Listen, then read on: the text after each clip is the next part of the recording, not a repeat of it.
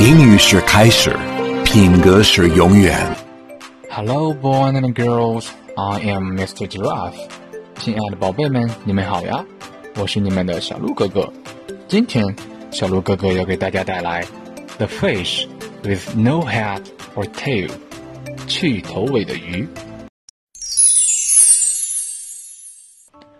A little girl was watching her mother cook. 有一个小女孩在看她妈妈做菜。She asked her mother, "Why is it that whenever you fry fish, you always cut off the head and the tail first and fry them separately?"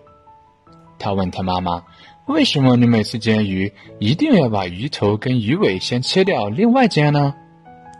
The mother was surprised at the little girl's question, and she said, I don't know.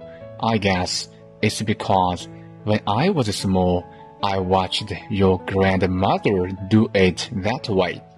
妈妈很惊讶地说：“我不知道，很可能是因为我从小都是看你外婆这样做。” The little girl's question caused the mother to call her own mother and ask her why she always cut off the head and tail of the fish。然后，小女孩的这个问题刺激她妈妈打一通电话给她自己的母亲。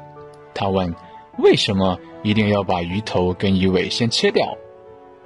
And she discovered that there was no other reason except that her mother's frying pan was too small. It wouldn't hold the entire fish. 结果他发现没有别的原因，只因为他妈妈以前用的锅太小，放不下一整条鱼。小故事大启示。